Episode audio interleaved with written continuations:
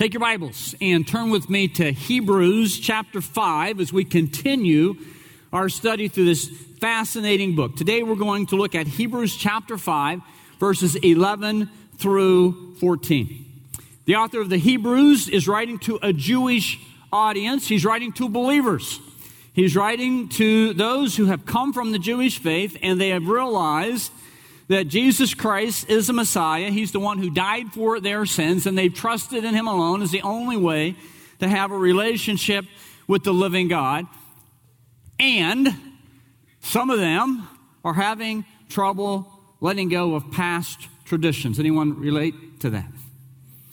You're a Christian, but there are a lot of past traditions, and, and, and, and they're hard, they're having a hard time letting go. So, through the book, the writer tells them you got to let go of these past traditions, you got to let go of these past ritu- rituals. In fact, he shows them that Jesus is, is greater than all these things.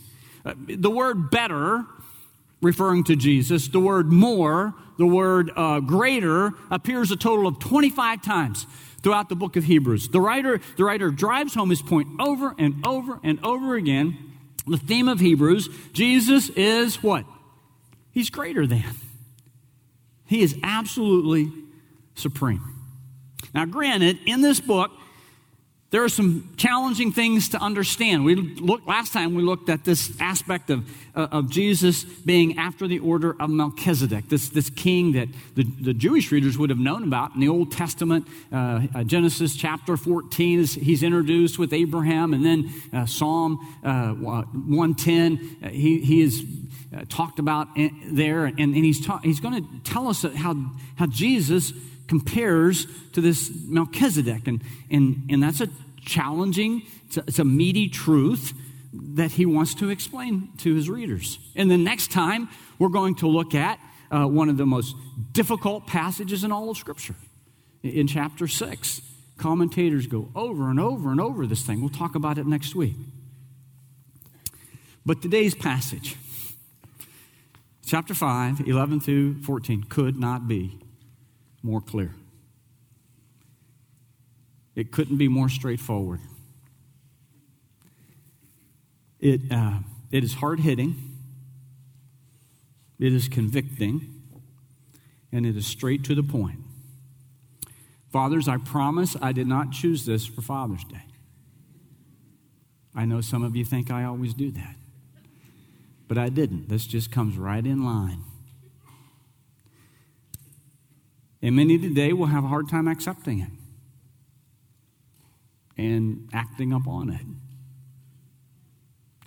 F. F. Bruce, the great theologian, said this the, the, the intellect is not over ready to entertain an idea that the heart found, finds unpalatable. The intellect is not over ready to entertain an idea that the heart finds unpalatable. Said another way, our minds don't want to consider the things our hearts do not desire.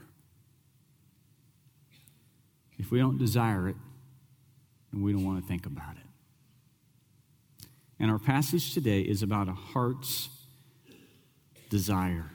It's an important one. Let me pray, and then I want to read through the passage, and then we'll go through it verse by verse. Father,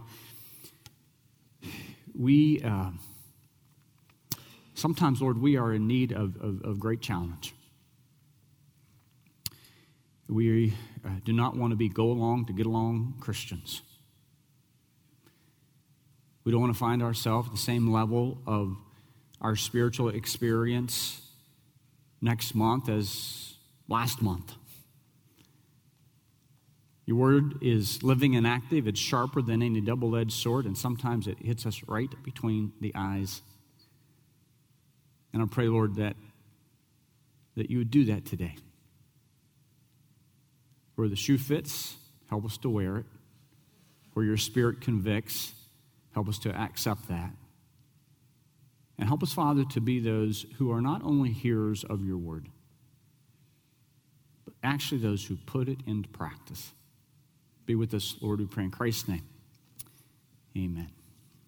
Hebrews chapter 5, verses 11 through 14. Let me read through them and then we'll look at each one.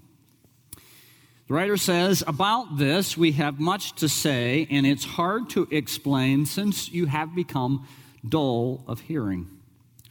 For though by this time you ought to be teachers, you need someone else to teach you again the basic principles of the oracles of God. You need milk, not solid food. For everyone who lives on milk is unskilled in the word of righteousness since he is a child. But solid food is for the mature, for those who have their powers of discernment trained by constant practice distinguish to distinguish good from evil. All right, let's go through these, uh, these verses. The writer says, About this we have much to say. What's he talking about there? What's about this? Well, remember in chapter 5, verses 1 through 10, he told us this, this comparison with Jesus and this Old Testament king and priest called Melchizedek. And he said, Jesus is a, a priest and king after the order of Melchizedek. He says, About that, I've got a lot to say. And he's going to do that. In chapter 7, he starts telling us about this comparison. Got a lot to say about that. And he says, It's hard to explain. It's meaty. It's weighty. It has some teeth to it. It's not, it's not the basic stuff. You got to go a little deeper here, but it's hard to explain to some of you who are reading this, the writer is saying, because you have come, become what? You have become dull of hearing. You are dull of hearing. I'm sure that went over well to the readers, right? Especially when we understand what dull of hearing means in the Greek. In the Greek, the word means slacker, lazy. In Hebrews, it's only used in, uh, in Hebrews one at a time. It's used in Hebrews chapter 6, verse 12. It's translated sluggish. The word literally means no push, no effort, no passion, no desire. The NIV translates it like this We have much to say about this, but it's hard to make it clear to you because you no longer even try to understand. You're on sidelines spiritually, you're out of the game. And the writer is saying it's not that you can't grasp it, it's not that you can't understand it. You got here. That's not the issue. The issue is here. You don't, you don't want to understand it. You don't want to accept it. You don't want to learn it, learn it. You don't want to apply God's word. You really don't want to grow spiritually. He is saying to his readers here, you are slackers. You've lost the game. See, our minds will not consider the things our hearts do not desire. Now, you got to think about those readers. 60 to 70 AD, Nero is king. The guy was insane. And he's going to bring persecution. And so they would say, hey, time out. What are you talking about? I come to church. I, I come and I and I'm, I participate and, and, and, I, and I'm in danger of persecution. Don't tell me I'm lazy. Don't tell me I'm a slacker. And he looks right back at him and says, You are lazy. You're a slacker. Persecution's coming. Yeah, and you got to get ready for it. You've got to be ready. You've got to do today the things you need to do to get prepared for the things tomorrow. If you don't, you're not going to be ready for the persecution. You're going to be one of those who jettisons of faith. You're going to be one of those who runs. You're going to be one of those who recants. You got to be ready for what's coming. And that starts today. The prophet Jeremiah had the same concerns for some people in his day. Jeremiah chapter 6 verse 10, people who people who neglected God's word. Jeremiah said, "To whom can I speak and give warning? Who will even listen? Their ears are closed so they cannot hear. The word of the Lord is offensive to them." And why is it offensive? Because they, they find no pleasure in it. Again, the mind finds unpalatable what the heart doesn't want to doesn't want to do. Now, contrast what the writer is saying about these individuals being dull of hearing with what Paul writes to the Thessalonians. 1 Thessalonians chapter 2 verse 13. Here's what Paul says. And we also thank God concerning uh, constantly uh, for this that when you receive the word of God which you heard from us, you accepted it not as the word of men, but as what it really is, the word of God which is at work in you. Look at the difference slackers. And then the Thessalonians, here were people who said, you know what, this isn't, man, this isn't just the op ed column in the, in, in the daily out, uh, uh, broadcast, right? This is some new digital news outlet. This is God's word. I got to take it seriously. I got to be in it. I got to be reading it. I got to know what he tells me. And not only do I, not only did the Thessalonians read it, that's one part, but then they accepted it. Hey, this really is God's word. This really is what he says. And then what they what did they do? They acted on it, which is at work in you believers. They actually did something about God's word. But those who re- were receiving the letter to the Hebrews, they, they were not like the Thessalonians. They were too busy. I mean, the Penguins had just won the cup some celebrations. Pirates are coming back. And fantasy football's right around the corner. We can fill up a guys, we can fill up a room for fantasy football drafts. Isn't that amazing? The writer calls them lazy, slackers, you don't even try to understand. Dull of hearing, no push, spiritually sluggish. Let me ask you a question. You can only you can answer it. Well, I mean, only you can answer it, and all those in your life who know you. Are you sitting with the group of Thessalonians who say, "Man, I'm in this thing because it's just not word of men; it's the word of God." I'm going to read it. I'm going to accept it. I'm going to apply it. Are you a Thessalonican, or are you in that Hebrew group? Slacker, lazy, dull of hearing. Pretty strong words, aren't they? From the writer to that group in Hebrews. So he better be able to back it up. So that's what he's going to do now. He's going to back it up and justify what he said. And he's going to tell them I, am warning you of this. I'm telling you this because there's something at stake here. It's urgent, it's eternal, it's important. You see, the dull of hearing is the cause. The effect is you're putting yourself in danger, personal danger. And when you're a father, you're not just putting yourself in personal danger. What are you doing? Putting your whole family in, in, in danger. There's collateral damage. When you're a spiritual slacker, you, you are in a, you're in a dangerous spiritual stretch, and your laziness causes others to be in a dangerous spiritual stretch with you. If you're driving a car and you're dozing, you're not only putting yourself at risk, you're putting everyone in the car at risk. That's what the writer's saying, man. This is, just, this is too critical. There's too much at stake here. Verse 12. For though by this time, by this, for though by this time. So he's not talking to new believers. You're a new believer here today, man. Go in the Psalms and start reading some, reading some stuff. This is this is not for you. you, you you're going to grow. We're going to get you involved in something. You're excited. You're the most excited people here. Just new life in Christ, and you're excited about it. We're going to get you involved in living ground, or we're going to get you involved in discipleship, and you're going to go. Th- this verse is not applied to you. This verse is applied to those who have been Christians for a time. For by this time. For by this time, the writer says. You ought to be teachers.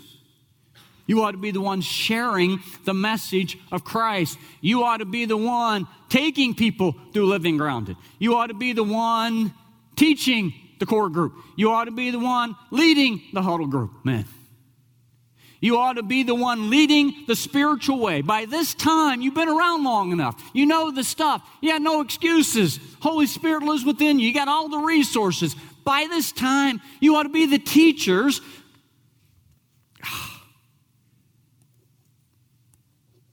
But you need someone else to regurgitate the food for you. You need someone else to teach you the basic oracles of the Word of God. You ought to be the teachers. 1 Timothy chapter 2, verse 2. You then, my child, be strengthened by the grace that is in Christ Jesus, and what you have heard from me, uh, Paul says, in the presence of many witnesses, entrust to faithful men who will be able to what? Teach others. That's the plan, right? I teach you, and you teach someone else, and then they teach someone else, and then they teach someone else. That's the deal. Not, I get it, I hoard it, but I teach it. So, fathers, you should be passing, you, you should be at the point where you're passing the spiritual truth on to your children. How are your children doing spiritually? If you say, not sure, ah, that's a little red flag. How are your kids doing spiritually? By the way, dads, how in the how in the heck are your sons how are they going to know what a godly man is like unless you stand up and be a godly man? How are your daughters going to know what a godly man looks like for them to marry unless you stand up and be a godly man? You can't delegate that stuff. God has given you that great gift and the ability to share spiritual truth and back it up with your actions. That's just spiritual maturity. You don't, ha- you don't have to do a touchdown dance for that, guys. That's just what you're supposed to do. It's what God has put you here to do. Some of the recipients of the letter, they couldn't even share the basics. They'd been, they, eh, eh, they had been Christians a long time. They just couldn't share the basics. And the writer's saying, You have no excuse. You're spiritually lazy, you're slacker. Let me show you a passage that drives home this point Galatians chapter 4, uh, verse 3. So Paul's writing to the Galatians, and he says, In the same way, we also, when we were children, were enslaved to the elementary principles of the world. Okay, so when we were children, when we were just getting started, we were enslaved to the elementary principles of the world. And then he goes on to say, But Jesus came. When the fullness of time had come, God sent his son, born of a woman, born under the law, to redeem those under the law so that we might receive adoption as sons. And because we are sons, God has sent the Spirit of his Son into our hearts, crying, Abba, Father. So you're no longer a slave. You're no longer enslaved to the elementary principles of the world, okay? Got it? Now look at verse 9. But now that you come to know God, or rather, to be known by God, how can you go back to that? How can you turn back again to the weak and worthless elementary principles of the world whose slaves you want to be once more? Paul says, seriously? That was for children. The elementary principles of the world, that was for children. But you've been redeemed. You've been restored. You've been justified. The Holy Spirit lives within you. You trusted in Christ. You're a new creation. Seriously, you want to go back to the basic elementary principles of the world? You see, when you fail to grasp the basics of the faith, you fall to a base level living of the world. When you fail to embrace the foundational principles of God's Word, you live according to the worthless elementary principles of the world. It's just the way it works. You're going to live by some principles. Are they going to be God's or the world's? Chapter 5, verse 12. For by this time you had to be teachers, you need someone else to teach you. You need, you need milk, not solid food. For everyone who lives on milk is unskilled in the word of righteousness since he is a child. You need milk. You've, you've, you've regressed. You need baby food. You need it in the blender. You choke on anything of substance. If you were a baseball player, you'd have to go back and play T ball. If you were a skier, Someone will have to, have to help you put your boots on and take you to the bunny slopes. If you were a football player, you'd have to play for the Cleveland Browns. I'm sorry. I'm sorry. Back to the Bible's aired in Cleveland, and so that gets cut, all right?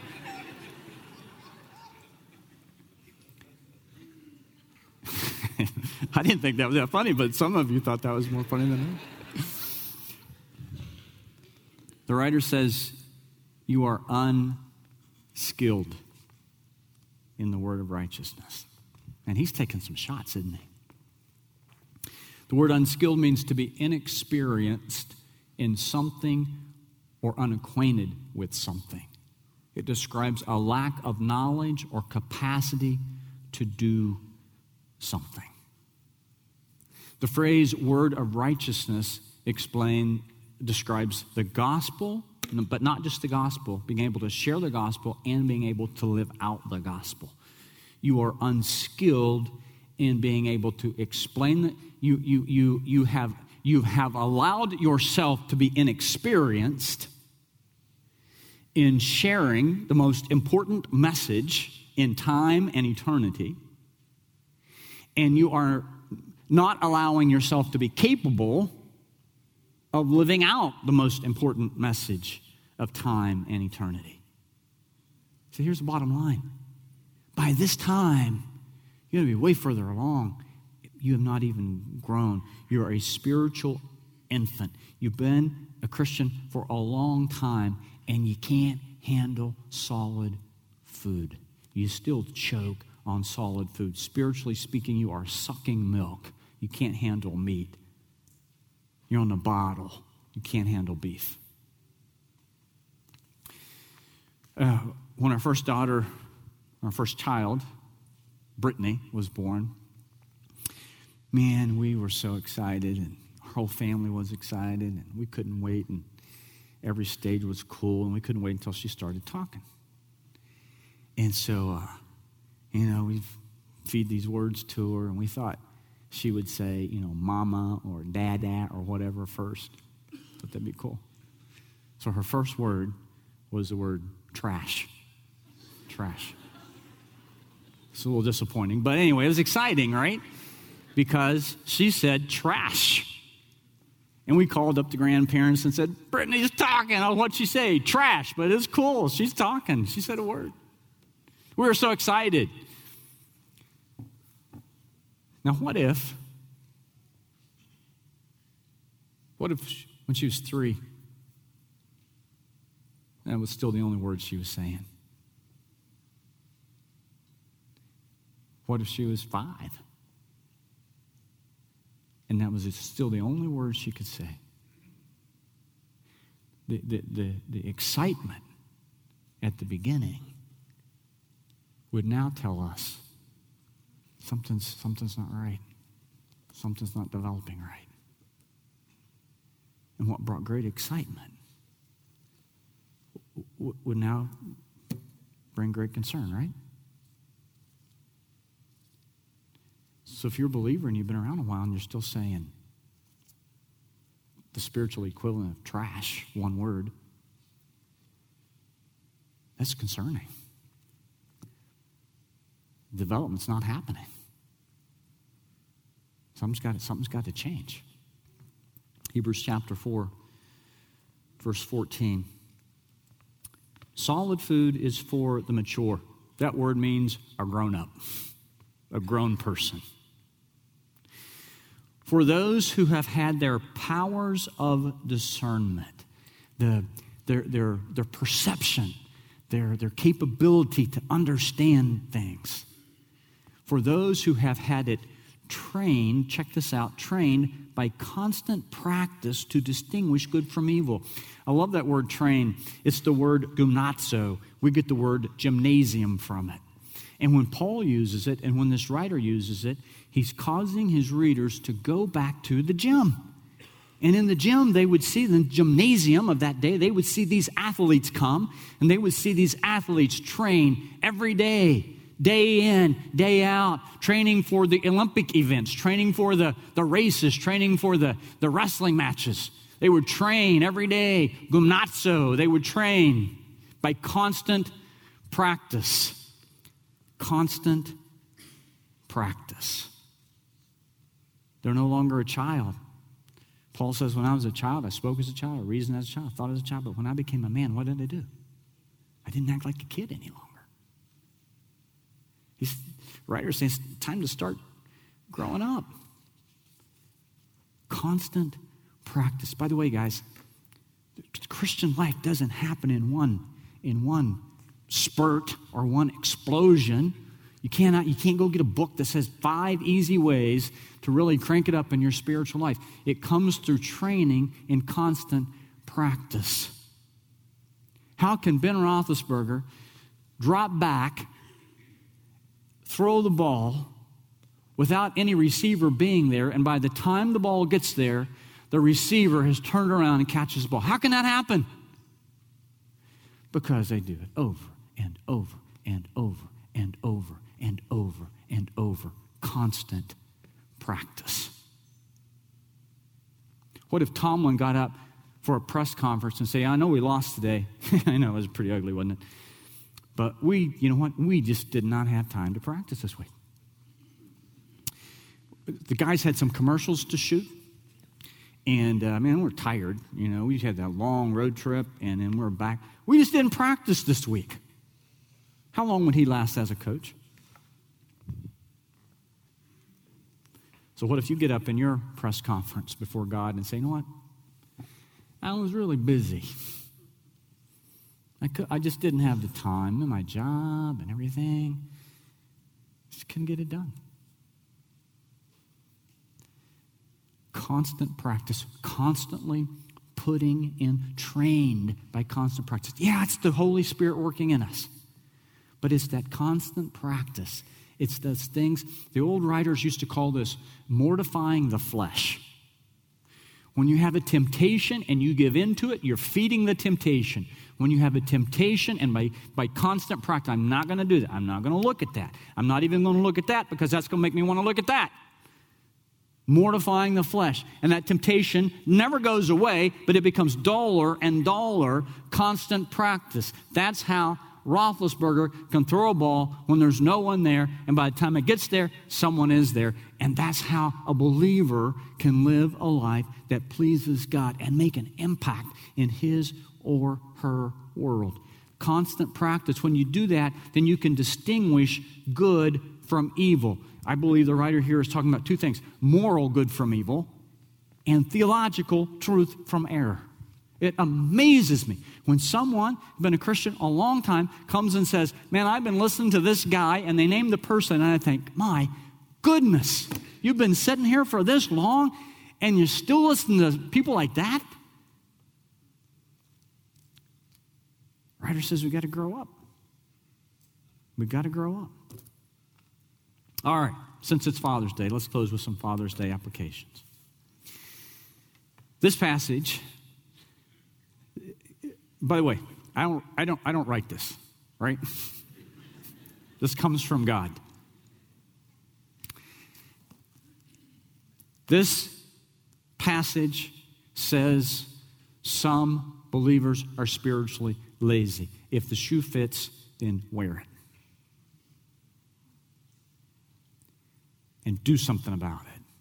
If you're not in God's Word at least four times a week, you are putting yourself in spiritual danger. If you're not applying God's word, you're putting yourself in spiritual danger. If you're clicking the porn site all the time, my goodness, you're putting yourself in spiritual danger. You're being spiritually lazy, you're being spiritually undisciplined. And it's not just you dozing at the wheel, it's everyone in the car. When are you going to do something about it? I can't do it for you. Your wife can't do it for you. Other guys can't do it for you. They can just challenge you to do it. You got to man up and you got to say, I'm going to be the man God has called me to be. And that's just not a word I say, that's constant practice. I've got to do something. Just like I work out, I've got to work out spiritually. This passage says that some believers are wasting their gifts. Guys, Some of you need to be teachers. You need to be the ones leading the huddle group, not in it for the 14th year in a row. You need to be the ones leading the core group, not sitting there again. You need to be the ones mentoring younger guys. You need to be the ones. You need to be the ones taking someone through living grounded. I, I, someone someone uh, came to me the other day and they said, hey, I'm leading a core group. I said, man, that's fantastic. Who's in it? And they named off four couples. Four couples who've been around a long time, who should be leading a group. Man, well, this isn't the Golden State Warriors. We can't, we can't stack our teams, right? We can't stack our core groups. They should have been leading the groups, and they're sitting in the groups. We got guys in huddle groups who would just stay in the huddle. They say, Oh, I'm in a huddle group. Sometimes I talk about this. I'm in a huddle group. Okay, lead one. No, I don't want to lead one. Why don't you use your gift another? No, I'm not going to do that. So, you know what we're going to do? Penalty flag. Throwing a flag. It's ridiculous. You get in a huddle, you get to delay a game. You, the huddle is to call the play. And what do you do after the huddle? You break the huddle to go run the play. This passage talks about being disciplined, and, and, and a lot of Christians are selectively disciplined.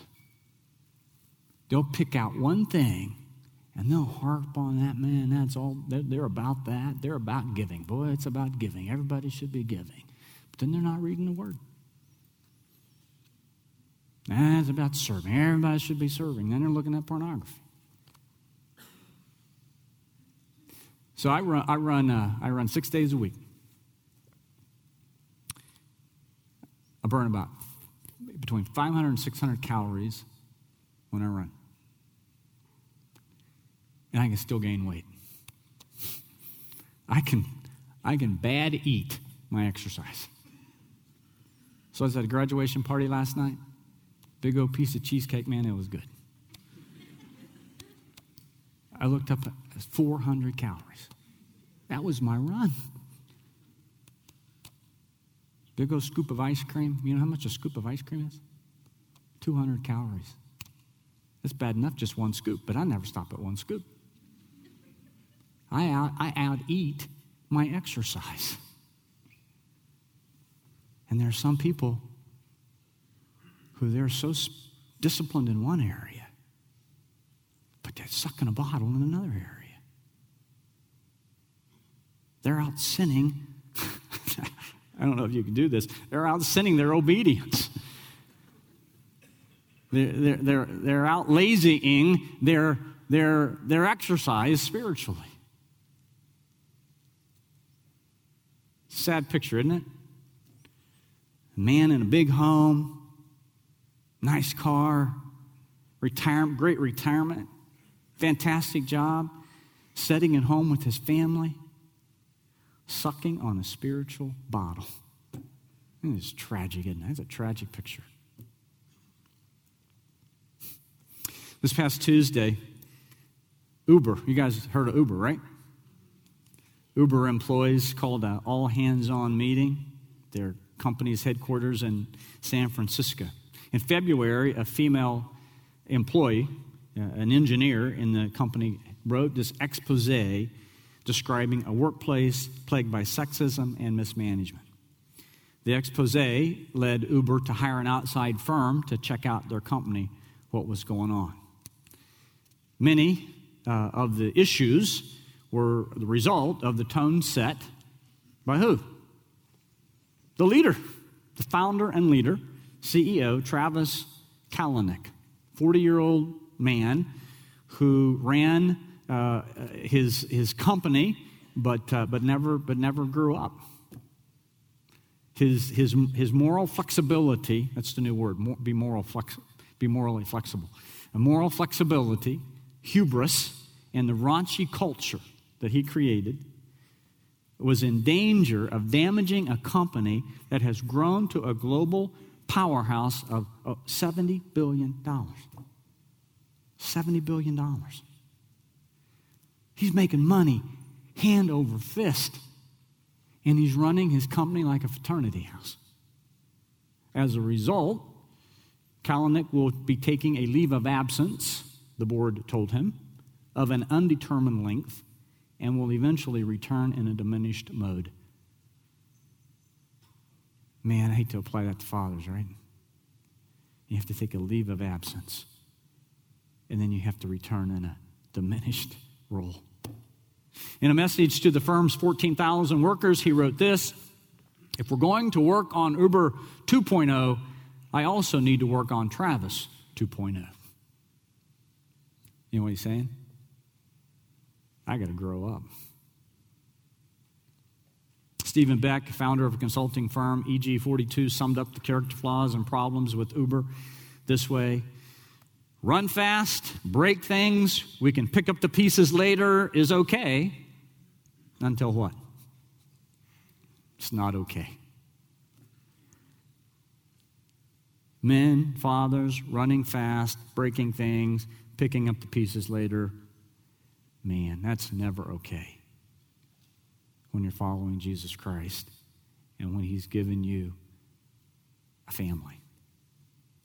The danger of living an immature Christian life will catch up with you. Running fast, breaking things, picking up pieces later is never okay as a follower of Jesus. Never okay. Tunch Ilkin leads our men's ministry. And is going to come up and pray for us. And we are going to ask if you're serious about stepping up the game, we're going to ask every man in here to come on up front, and Tunch is going to pray for us. Come on up. My brothers, come on up. We're going to lock arms and we are going to pray. The challenge has been issued, the flag has been thrown. And uh, in my 14 years with the Steelers, believe it or not, I actually had a couple of those thrown on me. But when you get one thrown on you, you go back to the huddle and you lock arms and you vow you're not going to make that mistake again. And as men, we have been challenged today. Come on in tight. Let's lock arms as we start this prayer. I just want to say this. Listen, one of the ways that uh, uh, that we come out of our doldrums is with other men. And if you're not in a Bible study or a huddle group uh, or in a mentoring relationship, in an old pro relationship, man, you need to get connected. And, and, and that's my job. I would love to get you connected into one of our Bible studies. And by the way, we have Bible studies every day of the week. So there's no excuses for not time. And you know, uh, as Ron challenges us, you know, men love challenges. We love challenges in sports, we love challenges in work. The question is do we accept this challenge? Spiritually, to grow up, to man up, and leave the childish ways behind us. Because God has so much more for us than we have for ourselves. So, as we uh, spend this time in prayer together, uh, let's think about way we have all been challenged today. Let's lock arms and pray. Father, you're an awesome God, and and uh, in our heart of hearts, we know this that we are nothing without you, and we praise your holy name. We thank you for the cross of Christ, that you make us right because of the death you died and the price you paid for us 2,000 years ago.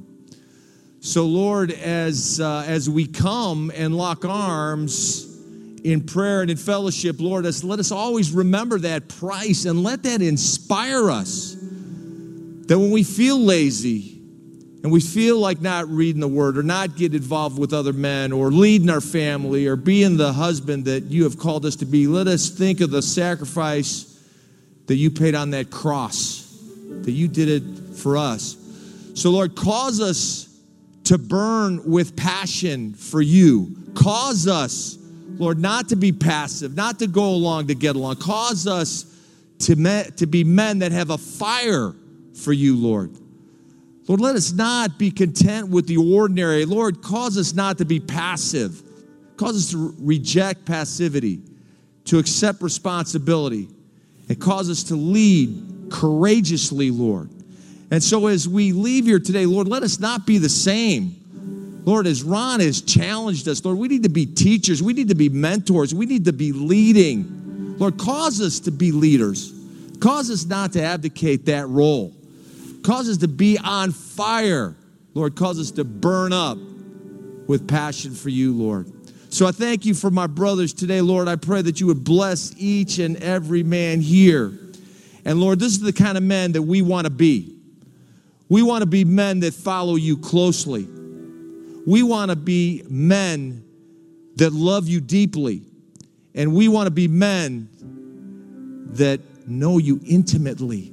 Lord, we want to be the husbands, the fathers, the sons, the friends, the brothers, Lord, that bring all glory unto you, Lord. Let us not step back from that responsibility, Lord. Lord, cause us to be the men you want us to be. Let us be God's men. And so, Lord, as we take this time and we close in prayer, we thank you for your love. We thank you for your mercy. We thank you for your grace. And I thank you for my brothers, Lord. I just pray a special blessing on each and every one of them today and their families, Lord. And once again, we thank you for being in our presence today, Lord, and continue to light that fire. And we pray these things in Jesus' name. And all the mighty men of God said,